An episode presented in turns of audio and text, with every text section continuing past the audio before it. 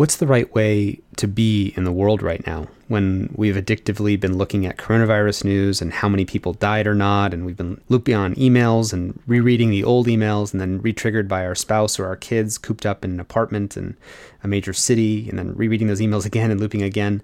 It's never been easier to be anxious or triggered in a world with this much uncertainty. And these are the kinds of inner reactions that, if we don't notice it, it controls us we are all grieving, and grief gets expressed in such different ways. That's Trudy Goodman, a meditation expert who's helped thousands of people find a way out of their mental loops by moving deeper into them. It can come out in the form of anxiety. It can come out in the form of regret, what if, and if only, and if only I'd done this, and if only I'd done that. And all of those forms of almost sideways or crooked expressions of grief don't help we don't have training that we get as children for how to deal with the fake news of our own minds, the anxiety, the fear, the emotions that just come up automatically. And noticing these things in our minds is equivalent to gaining agency over them. It doesn't take a long time or strenuous effort to radically alter the course of your thoughts. Trudy and her husband, the legendary meditation expert Jack Kornfield, have seen countless people shift their worldview in the span of a few breaths. What helps is to fully feel that feeling in the body, understand the stories that it generates in the mind, and be able to hold all of that with some measure of kindness or at least willingness to be present with it. And then it can move through us. Today on Your Undivided Attention, we are talking with Jack Kornfield and Trudy Goodman, both are dear friends and meditation teachers who've married each other and spent decades studying and teaching mindfulness meditation practice around the world. Jack was introduced to Buddhism in Thailand in the late 1960s, where he studied as a monk for several years and then returned to the United States. In 1987, he and a group of other teachers began creating Spirit Rock Meditation Center here in Woodacre, California. Trudy was one of the first teachers of the mindfulness based stress reduction practice and taught with its creator, Jon Kabat Zinn, for many years. In 1995, she co founded the Institute for Meditation and Psychotherapy in Cambridge, Massachusetts. And she's also the founding teacher of Insight LA. What are the lessons that technologists can take and what we can take as users of technology from the insights of meditation experts like Jack or Trudy? I mean, why would we have mindfulness experts on a podcast about how technology impacts society? Because if you think about all these technology designers if I'm a designer at Facebook and I don't understand how my own mind works, how my own emotions, my own anxiety hijacks myself, how can I possibly design to reduce the anxiety in other people? If I'm a designer of Gmail and I don't see the ways that email hijacks my breathing or my anxiety or my fear that cause me to go into those loops myself, how can I design email products that reduce those kinds of engagement loops with emails and texting and video conferencing? So, only by becoming aware of the mental loops that are built inside of our internal systems can we start to become aware of how to design them away from our external systems. And humane technology is directly linked to mindfulness because humane technology is about enabling choice by better understanding where we lose choice, where we get hijacked by our emotions, our anxiety. There are many people now reevaluating what a web browser should be or what online video should be in much more aggressive and radical and creative ways because we're trapped in these video conferencing systems for hours a day now if you're an information worker. And so it's actually like almost the best time in the world for humane technology thinking to be happening because whether it's with our addictions or our overwhelming communication or video that just doesn't feel right everyone now wants to have a better solution. How can we meet that rare synchronicity of 3 billion people carried by the same situation? So, this is actually kind of exciting in a way that this is the time that we can provide better and better solutions. I'm Tristan Harris. And I'm Aza Raskin. And this is Your Undivided Attention.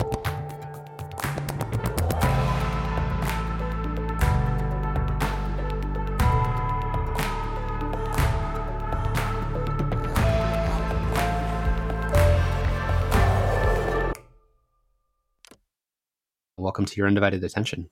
What are you finding since you've been out there giving these guided meditations for people in these times? And what's been most surprising that people have been yearning for that maybe um, hasn't been kind of top of mind as we look inside ourselves?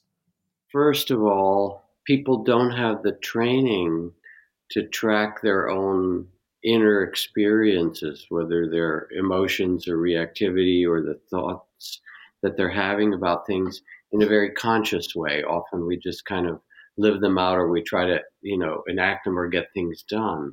So the first thing is just helping people with simple skills sit quietly and begin to tune in with some loving awareness to all the labor that your body is carrying through this, the fight, flight, or freeze trauma that gets activated, to really let yourself feel that as you get quieter, you realize, or I realize, that there's a lot of grief and sadness, more than I'm aware of on a surface. And to let all of that be felt and held with compassion rather than be either unconscious or kind of get knotted up in the system. So the first thing is just giving people tools to be present. But of course, the suffering isn't the end of the story. People also need a sense of possibility and hope, not just in a kind of naive way, but we know we need to make something meaningful out of this to change our society. And it's, you know, we see the injustice and the misuse of the resources and climate and technology, but it speaks to a social and moral dilemma of our time. Maybe you could say a spiritual dilemma of the society that we've organized ourselves in ways that cause suffering to so many people and the kind of injustice and racism and so forth that have been perpetuated and we've lost our moral compass and so there's a there's a longing for vision as well I think on the first point that you're bringing up, what's most striking to me is the way that we don't know that we're actually grieving. You would think that, you know, if we're feeling those feelings, it would be obvious to us that in our conscious awareness we would say, "Oh yeah, I'm I'm really grieving right now." And it kind of reminds me of if you make the parallels to technology when we can be looping in a addictive pattern and scrolling to something. I mean, we're doing it, but we don't actually notice it. And I remember in my own meditation practice how useful it was to realize am I resisting something right now? And what would happen for whatever it is that I'm resisting to accept it? And I actually noticed what a huge shift that made in my own practice. The first point being that I didn't notice what was actually underneath the hood. And second, I didn't notice that I was resisting what was underneath the hood. Do you want to say more about that? Because I think it's sort of this optical illusion that we think we do see what's happening inside ourselves. What I've been maybe a little bit surprised by, but not entirely, because we've worked, you know, with so many thousands of people over so many years is how much people need reassurance that what they're going through is what human beings go through that they are not going crazy that they are not specially you know defective in any way and that also speaks to what you're talking about having awareness that extends past just my individual me, what I'm cycling through. And this long stay at home is really like a long enforced retreat for people. Mm-hmm. Like you were saying, people are encountering their unhealthy patterns with each other and with their kids and people who are, you know, with their families and with others, roommates, whoever. And people are discovering that all these things that they thought they had dealt with or they thought they could set aside are just suddenly front and center. And so the capacity to develop more awareness so that these things are not invisible. I think what's been really helpful about people gathering on Zoom and listening to each other and chatting with each other during the classes and things we're doing is people realizing, oh, yeah, I feel that way too. Thank you. Thank you for talking about that. Thank you for your honesty. It's been actually beautiful to witness, but it's also just an illustration of what Jack was talking about and what you're talking about and what we talk about in these teachings of mindfulness and loving awareness and compassion, which is how do we know ourselves better? Mm-hmm. One of the things I am struggling with now is I'm awash in information outside of my control. Everything from the way that states are opening up before I think it's safe to do so, to relationships between nations. What are the practices, the tools for seeing a frame which is bigger than one that you have influence to, to act upon? It's a a beautiful question that fits with the fact that the virus has actually stopped us in our tracks, made us go to our room, so to speak, as people will say. But then what do you do in that room? And it turns out you can be sequestered and still go on automatic and just live your life and try to keep it going however you can. But it's also possible to take some time to actually close your eyes, quiet your mind, and begin to listen to your body and your heart and you know all the things that you're carrying. And the the example I love is of Mahatma Gandhi during his effort to bring down or take apart the entire British colonial empire. He would take one day a week in silence to meditate and it didn't matter if there were hundreds of thousands of people on the street and people getting angry or people getting killed. And they say, Gandhiji, we need you. You must come out. And he said, I'm sorry, it's my silent day. And he would take the silence in a deliberate way to stop and listen more deeply to what do I most care about? What are my deepest intentions? What are all the wash of feelings that get brought up? And to become quiet, not in the quietistic removal from the world, but somehow to become more spacious or ask, how do I respond from the most compassionate place to myself and others? And when we do that, first we encounter the, the things that we haven't paid attention to, but that's the beginning of the journey. Underneath that is a whole vast opening to intuitive wisdom, to our deeper values, to a perspective of consciousness and awareness that brings a kind of freedom around it all where we can make new choices. And this is true for people now who are sequestered at home. And it's the same thing of stepping back from technology for a bit and saying, well, how do I actually want to use this? What's of value? What's not? How might I make this into something that serves? It's interesting, Aza, when you brought up the problem of spheres of agency. I mean, mm-hmm. Buddhism talked about this thousands and thousands of years ago that our minds can actually pay attention to things that might be beyond our sphere of agency and what is it the um, serenity prayer of having the grace to the courage to change the things i can and the wisdom to know the difference. Yes exactly. Yeah and that prayer and also i mean just the, the kind of practices in buddhism to notice the ways that our minds can go into loops on things that we may not have agency over and to put them on the movie screen of our minds over and over and over again and already that being a challenge. But now with technology, lets us think about a global and full time 24 7 view of all the suffering in the world that we have no agency over.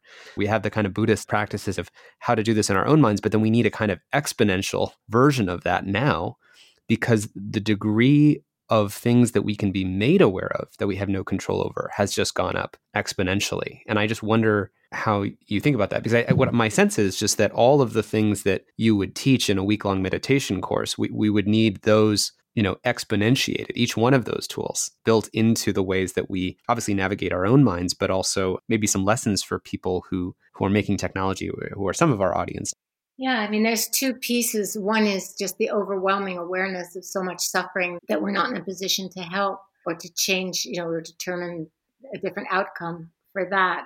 And we know that when we can incline our hearts and turn our minds toward the goodness of life and and the beauty of what's possible for us going forward when we can do that when we can make that shift it's actually good for us physically mentally emotionally you know in every way. It just we need to have some respite from that suffering. And we need to also learn ways of being with the unknown and with that which is completely uncertain.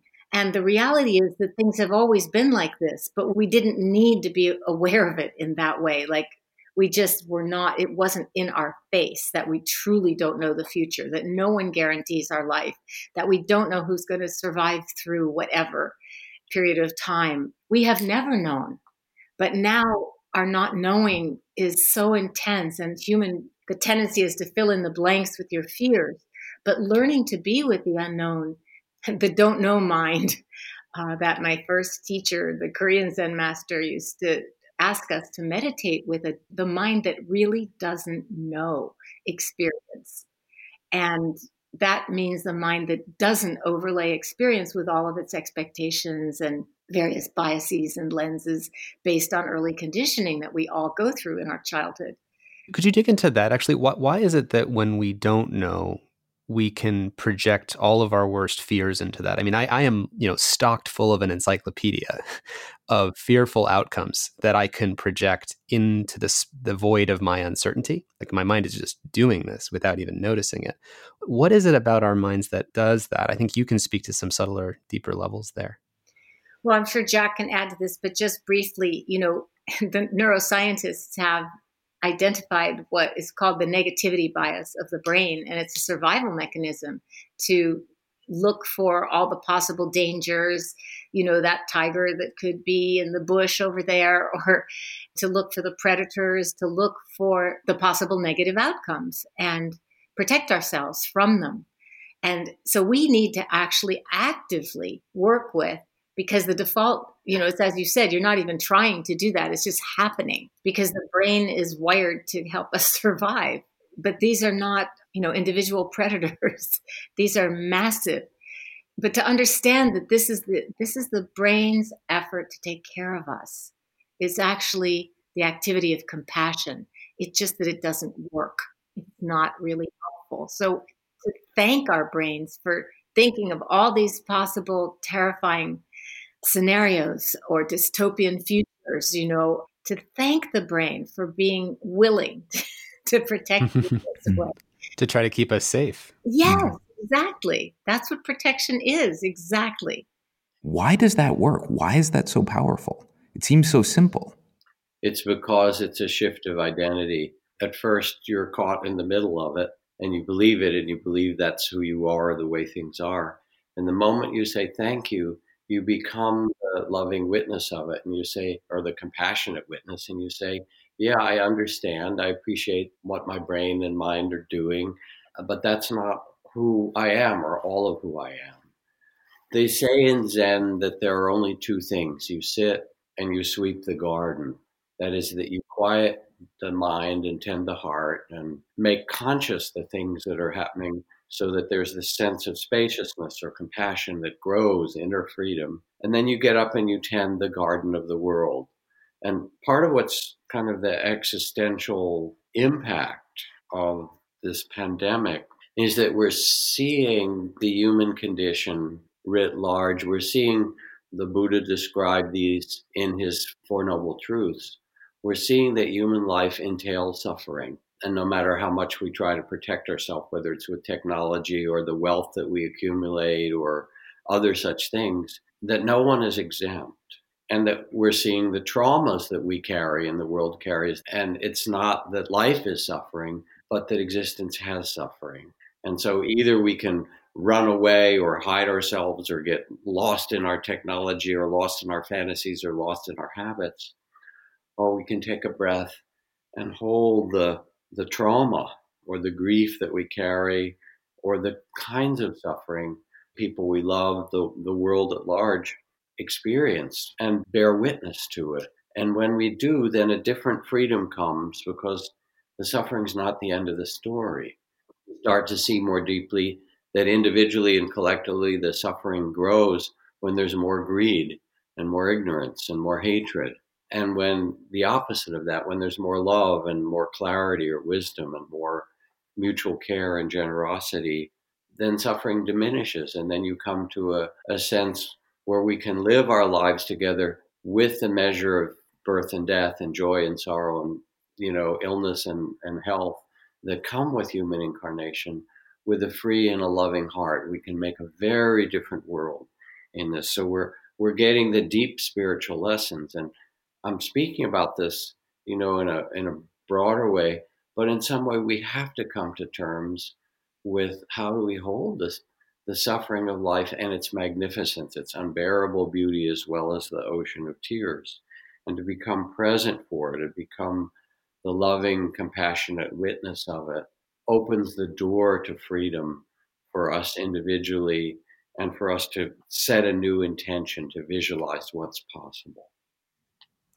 What's striking, you've wrote, or I think you said in a different interview, when you do that move, that shift in identity and move from being inside of the fear and dystopian visions that are projected on the movie screen of your mind to instead thank say thank you to your mind for putting those up on the movie screen so that I can protect myself and how quickly that shift can take place. You say it can take just 10 seconds to kind of reset our consciousness. And I, I think this is part of what's so interesting is it's kind of optical illusions all the way down. When we're in one of those states, and I, I know like any of us from this moment, that space intimately, I'm, I'm very sensitive and I, I see these pictures of, of what's happening in the world and I can get really hijacked for a while. And it feels when I'm in that space how that I'm very distant from an alternative perspective, from a place where I'm feeling calm. And I think to speak to how close that actually is it's like the mirrors that say objects in mirror are closer than they appear. The, a shift to a more loving state is actually closer than it might feel.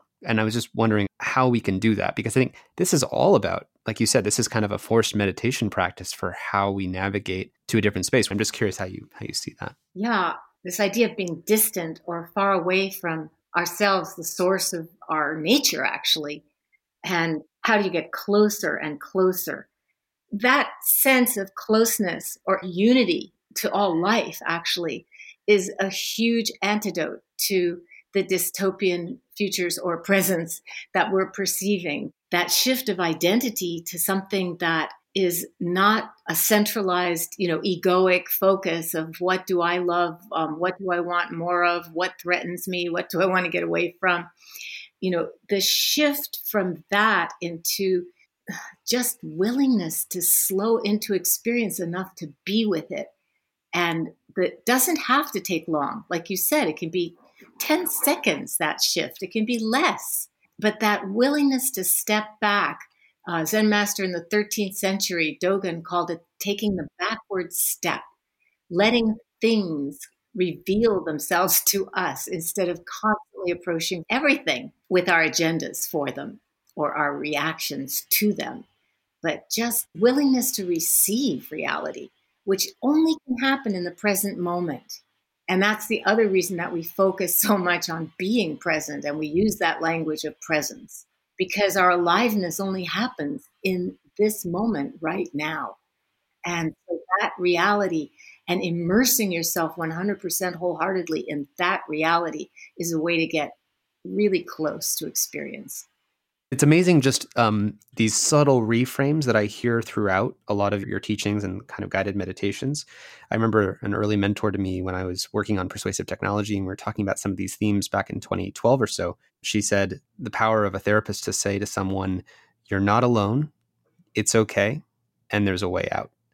But the feeling that we have this optical illusion of feeling like we're alone, we're the only one who's feeling the thing that we're currently feeling. And just that reframe of like would anybody else in this situation feel the same thing? And there's this huge kind of breath of fresh air that kind of comes with realizing oh, of course you know some other people experience this or this has happened before. And i was just curious if you would speak to some of that because i, I think buried in, inside of all of this are these very easy to do but seemingly hard to remember kind of uh, I don't want to call them psychological tricks because it makes them feel smaller than they actually are, but these profound shifts that can come from certain ways of pointing our attention or communicating like in stories as opposed to as techniques. They're not that complicated. They're simply ways to step back, as Trudy was talking about. Just little techniques that let us take a breath and step out of being caught in things to seeing them with a compassionate awareness. And those three points that your friend was sharing with you, I think that's exactly what I was talking about when I was saying I'm noticing how much people need to hear those things. You're not alone. You're not the only one going through this.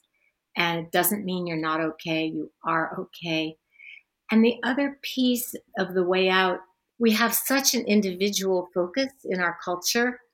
And just to be able to say when you're in the middle, you know, just feeling stricken by fear, paralyzed in some way, or any kind of intense emotion that's arising in this time, to be able to feel it fully and then to say, okay, this is what fear, this is what terror feels like. It feels like this. It feels like my tight chest. It feels like my sweaty palms. This is what it feels like. And this is what it feels like to be a human being who is terrified. And right in that shift from just me to my humanness, my I'm joined suddenly with the rest of humanity, with everybody who has ever felt fear or intense anger or intense, you know, whatever it is, rage, sorrow, whatever it may be.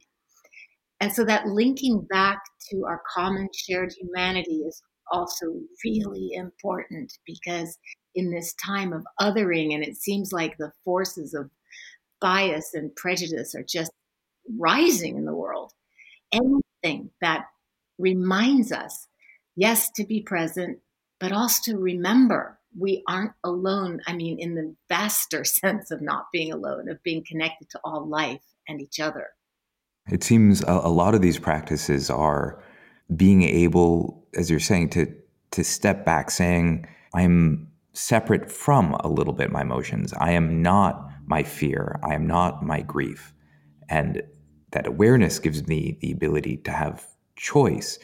And our technology, in many ways, it ossifies us because you know we're on social media, Facebook, Twitter. It learns our preferences and then it reflects those preferences or perceived preferences, the things we click on. They're not our, our, our true selves. It's it's showing us what we think is a mirror, and we actually see this funhouse mirror, and then we're surrounded by that image of who we were, and it it keeps us both individually and societally from becoming who we could be, that Emersonian, obtainable but as of yet unobtained self.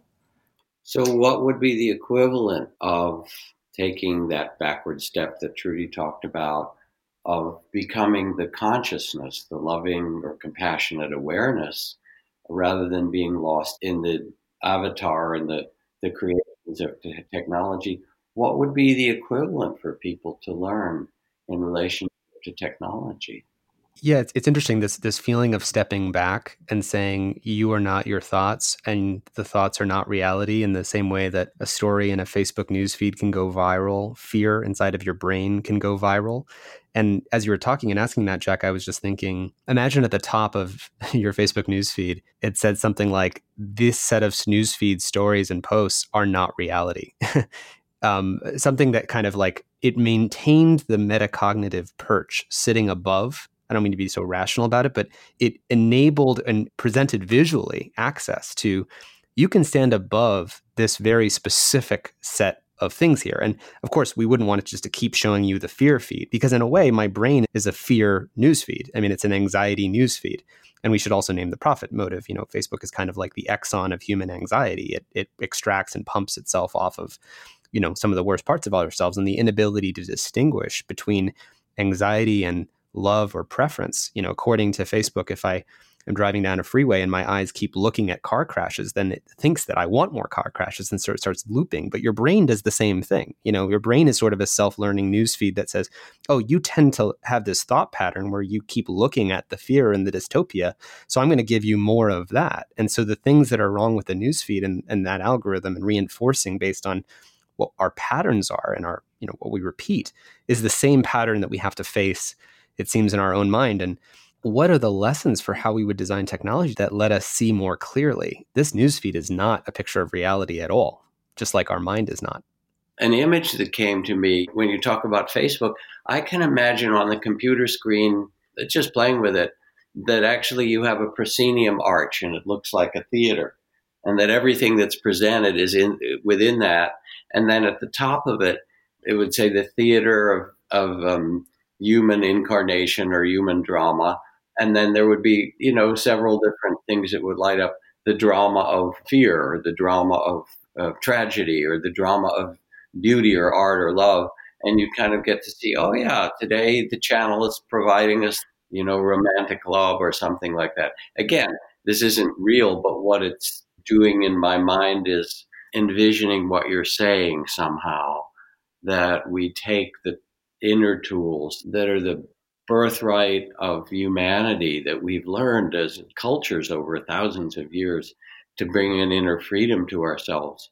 And we somehow embed them in the way that technology presents itself so that instead of putting us to sleep, it actually awakens us. Yeah, it's a really apt image. Another image that's used a lot is the dreamlike nature of existence. You know, that you go to sleep and you have a really vivid dream. And as soon as you wake up, you know, oh, that was a dream. But then, really, yesterday is like that too. I'm today, and when I reflect back on yesterday, it's sort of a dream. I wanted to just come back to something that you said earlier, is about the silos that are created by the algorithms feeding us more of what we already know, mm-hmm. Of, of learning, which would be learning what we don't yet know. Right. Um, you know what you're describing is a reality where we only we only get to have the life we already know. Yeah. Mm-hmm. We don't get to have a new life that we right. haven't explored yet, and we don't even know what it would look like. And there's something about that that is also very infantilizing and protecting, you know, like little kids. We don't want them to know too much because they're not ready and they actually don't have the capacity yet. But we do. And we were talking about, you know, micro and macro, but there's something in between, which is the family. And the family provides usually the same function. They see you as you were. And if you begin to change, they will usually sometimes in kind ways, sometimes in not so kind ways. They will usually um, either encourage or provoke you into behaving the, the same way you used to. Mm-hmm. call it family homeostasis. I used to do a lot of family therapy.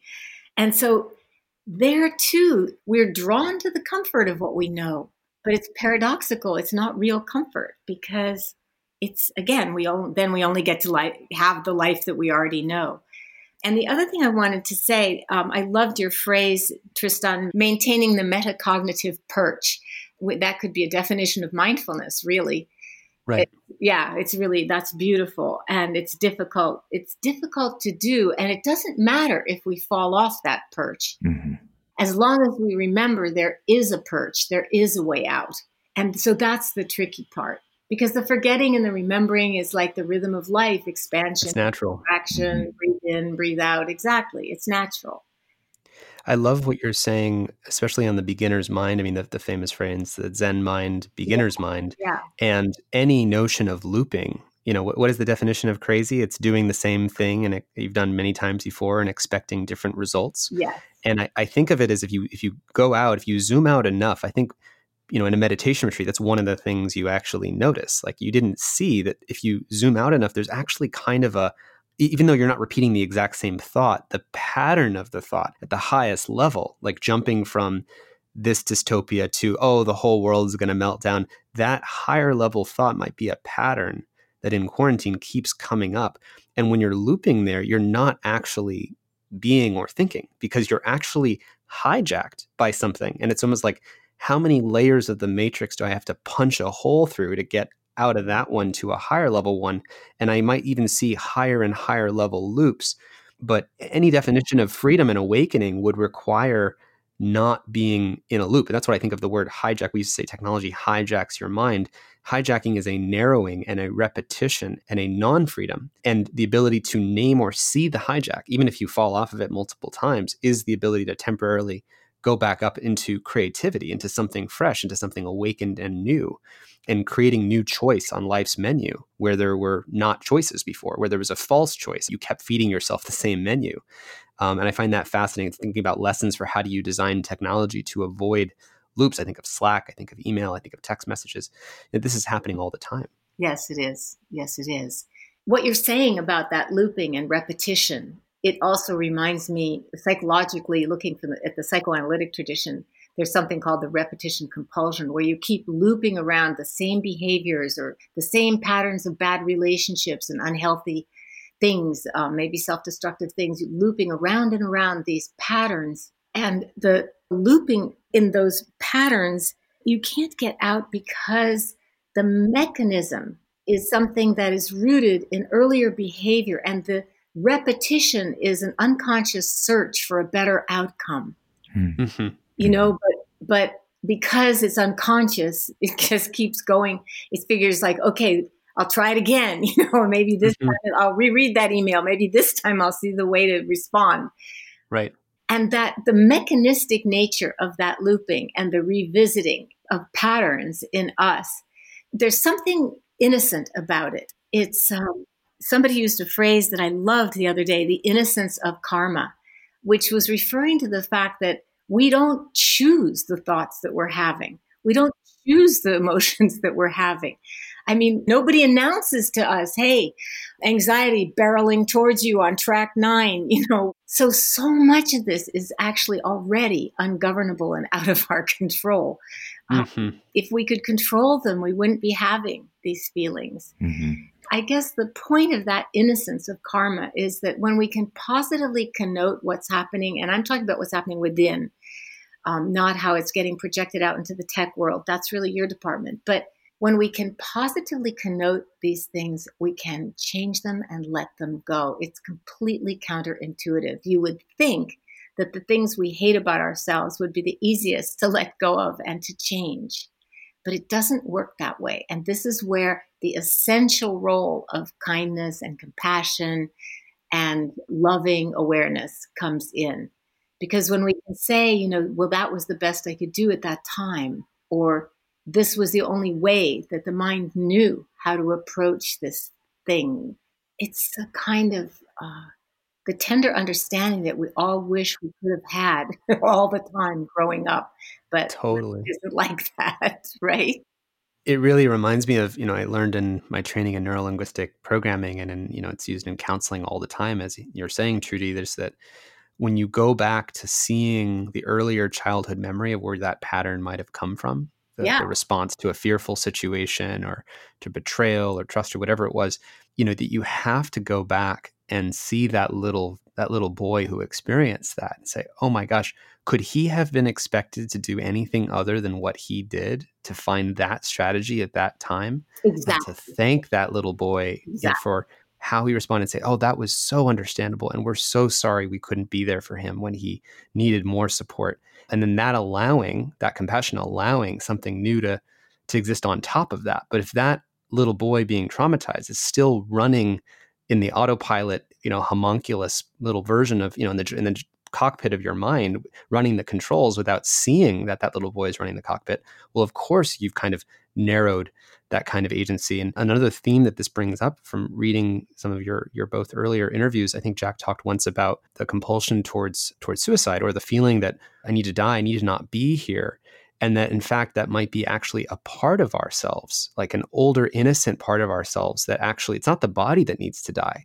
It's that there's a more innocent earlier part of ourselves that we might be needing to let go of or that that's that's the thing that's being traumatized and needs to be lost but it's not the body. And and and the mind again being so fragile and and not having these kind of jedi level understandings of ourselves is the difference between you know taking an action like suicide versus allowing that different understanding which allows us to transcend and grow and alchemize into a new version of ourselves and i think there's a really critical nuance in there which is and i've noticed this in myself that if i can name you know say a childhood reason for why i am the way that i am and not distinguish it from the pattern that I'm exhibiting now, then that reason can become my identity and it fixes me.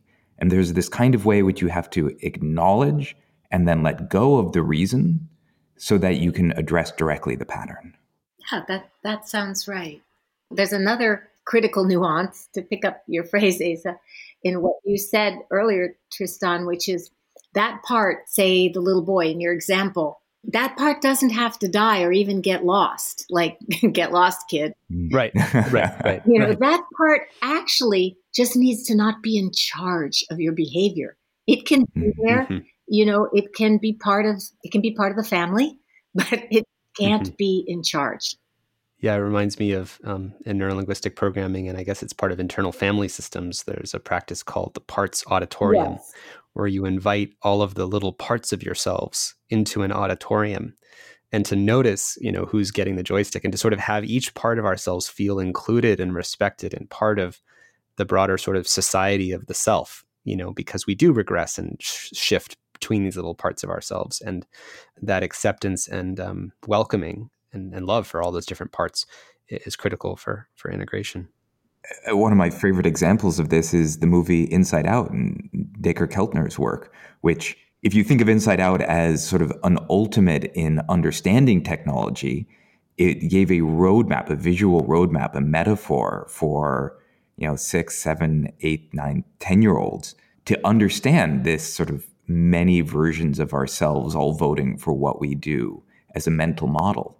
And being there to be present with all of them. Yes. Years ago, my friend Spencer was trying to stop smoking, and I asked him how it was going at one point, and he said, Well, some of us have stopped, but others of us are right. and I loved that because yes, that's actually you know, will the real Spencer please stand up? There isn't one. It's really right. It, you know, mm-hmm. yeah, we're made of all these all these different parts, and if people could understand and have uh, maybe it doesn't have to be Jedi level, but a little more a little more understanding, they wouldn't have to hate so much. They wouldn't have to project onto an other. Right. You know, there's a beautiful Zen story, really simple one where the abbot of the monastery, the Zen master, he has a practice that he does to maintain awareness, to sustain his cognitive perch. And he calls out to himself and he says, Hey, are you awake? And then he answers himself and says, Yes. And then he says, You know, are you are you staying here? Are you here? And he answers himself and he's like, Yeah, I'm present. I'm here. And then he says, Do not be deceived by others. And that's the koan. Like, that's the point of, you know, we make things an other. We make them because there, there is that separation of becoming the witness and not believing our thoughts and being able to have that space. But then there's also the unity of being able to merge and, and sense our connection in a visceral way, our innate connection to all life, mm-hmm. right? And yeah. and yet we make an object, we reify things and we make them other and we do that to each other. And that to me is the source of just so much of the problems in our world. Yeah. What a deeply enlivening, enlivening conversation. This. Oh, it's my pleasure. Anytime, really. Our pleasure. We love you guys. Our friend Linda Stone coined the phrase email apnea. Just like with sleep apnea, when we read our email, we actually hold our breath because it's stressful. And if you watch closely when you read your email, you'll watch that you do that. And when you hold your breath, you're kind of suppressing the parasympathetic nervous system and you're increasing the amount of stress in your body, which makes you more vulnerable to anxiety driven, juicy dopamine type things that are going to help us run away from that stress even faster. You know, something as simple as our breathing can sound like some kind of new age woo woo introduction of something irrelevant to the conversation, especially talking to meditation teachers. I think a lot of people naturally have that reaction to when people say, just focus on your breath. But how much is our breath and our breathing affected by technology? Blue light is another great example where if you shine blue light into a human being's eyes, especially late at night, it keeps them up, it disrupts the sleep cycle, but it's a subtle shift. It's not like you just snap your fingers and stop sleeping. It's that the quality of life changes. And to detect that change in the quality of life requires a kind of internal practice of slowing down, of noticing. I think technologists don't generally take responsibility for small design decisions that end up having profound effects on our physiology. It can really alter our physiological states in very surprising ways. When we talk about humane technology and how do we, you know, design for people's broader well-being, people often think, well, then we need the technology to make us happy, as opposed to what if it uncluttered the background to make space for well being to emerge naturally as part of a complex system? For example, let's say you're trying to build humane technology that increases my daily sense of unconditional love and delight in the world. Oh my God. Okay. How would we do that? You can imagine notifications, you know, the computer notifications, or the computer points a camera at my face and it sees what my micro expressions are. It says, oh my God, he's not happy. Let's start like dosing him with puppy photos until his micro expressions start squinching in a, in a way that go up to the full facial smile. And then now we know his eyes are smiling. That's when we get a real smile. Okay. The computer's making us happy. It's optimizing for well being. I think there's a real fallacy here. One of the principles of humane technology is actually finding and strengthening existing human brilliance with regard to a human value we're trying to fulfill. So mm-hmm. let's say it's well being or unconditional love. I remember when we went into the coronavirus, I actually posted on Facebook now would be a great time to adopt a rescue animal because pets are one of the few things that actually just give you unconditional love and just look at you with that little smile. And so when you think about, okay, well, imagine technology knows those of us that are feeling at home and are depressed and are actually by ourselves, like we're actually on quarantine, not with someone else, we're just by ourselves. And that we're given rich and empowering menus of ways that you know that might help us so that could be finding a supportive community or a book club or reading club or you know on zoom but it could also be you know here are animals you can rescue right now that's the kind of thing we want to optimize for not the kind of moment to moment smiling and happiness and, and joy so we're not ranking news feeds by puppy videos that just make your smile, you know, curvature go up by five degrees. We're designing for the resilience and groundedness of each human being, increasing their deeper sense of sovereignty and, and capacity as a human being in the world. I also wanted to bring it back to if you think about what specifically technology could do, one of the things we, we've talked about in this interview is uh, the identifying of looping patterns, you know, watching when my mind is looping on a specific anxiety. You know, humane technology might help us by identifying looping patterns. I mean, I'm just riffing in real time here, but you know, what if I could sort of hit a, a checkbox on my operating system that said, "Hey, could you actually identify when I'm looping?" mm-hmm. You know, mm-hmm. email could actually identify when I'm looping on those same emails and I'm not actually answering them. Browsers could identify when I'm just switching back and forth between rotating between three or four tabs without actually getting anything done. Here is a mindfulness tool which says, "Notice a looping pattern of thought." And then name it compassionately lean into it and accept it instead of push it away. And then where do I want to go with it once I see even more choices on life menu, once I've integrated that part of myself that was coming from a place of anxiety and looping. Mm-hmm. It's a really interesting design prompt because there's the naive way of dealing with it. Right. A notification to say, like, hey, you're looping, that's probably not the way to go. Now you're feeding the problem even worse because you're just letting people know all at once here's all the places you're obviously that's not the right thing or maybe we should give them like bars and charts so that they can feel shame at the end of the week about how much they've looped that's actually a really important point though there's something in willpower theory which has some contestation but if you show people evidence of how they're breaking their own set limits they actually feel even worse about it and they're more likely to engage in the destructive behavior. So if this is the sixth time that I went for the candy in the candy jar and now you're showing me this the sixth time and I was only supposed to do it, you know, twice in a day, now I just feel even worse. And what's the fastest way to run away from that feeling worseness and that anxiety? I'm going to go for even more of those damn M&Ms. Well, I've already broken it. I've, I've, I've already broken it. And the already broken it effect is the what I call the what the hell effect. So it's the once uh-huh. I set a boundary and then once I go past that boundary, notice that we don't stay close to that boundary. We just like all bets are off.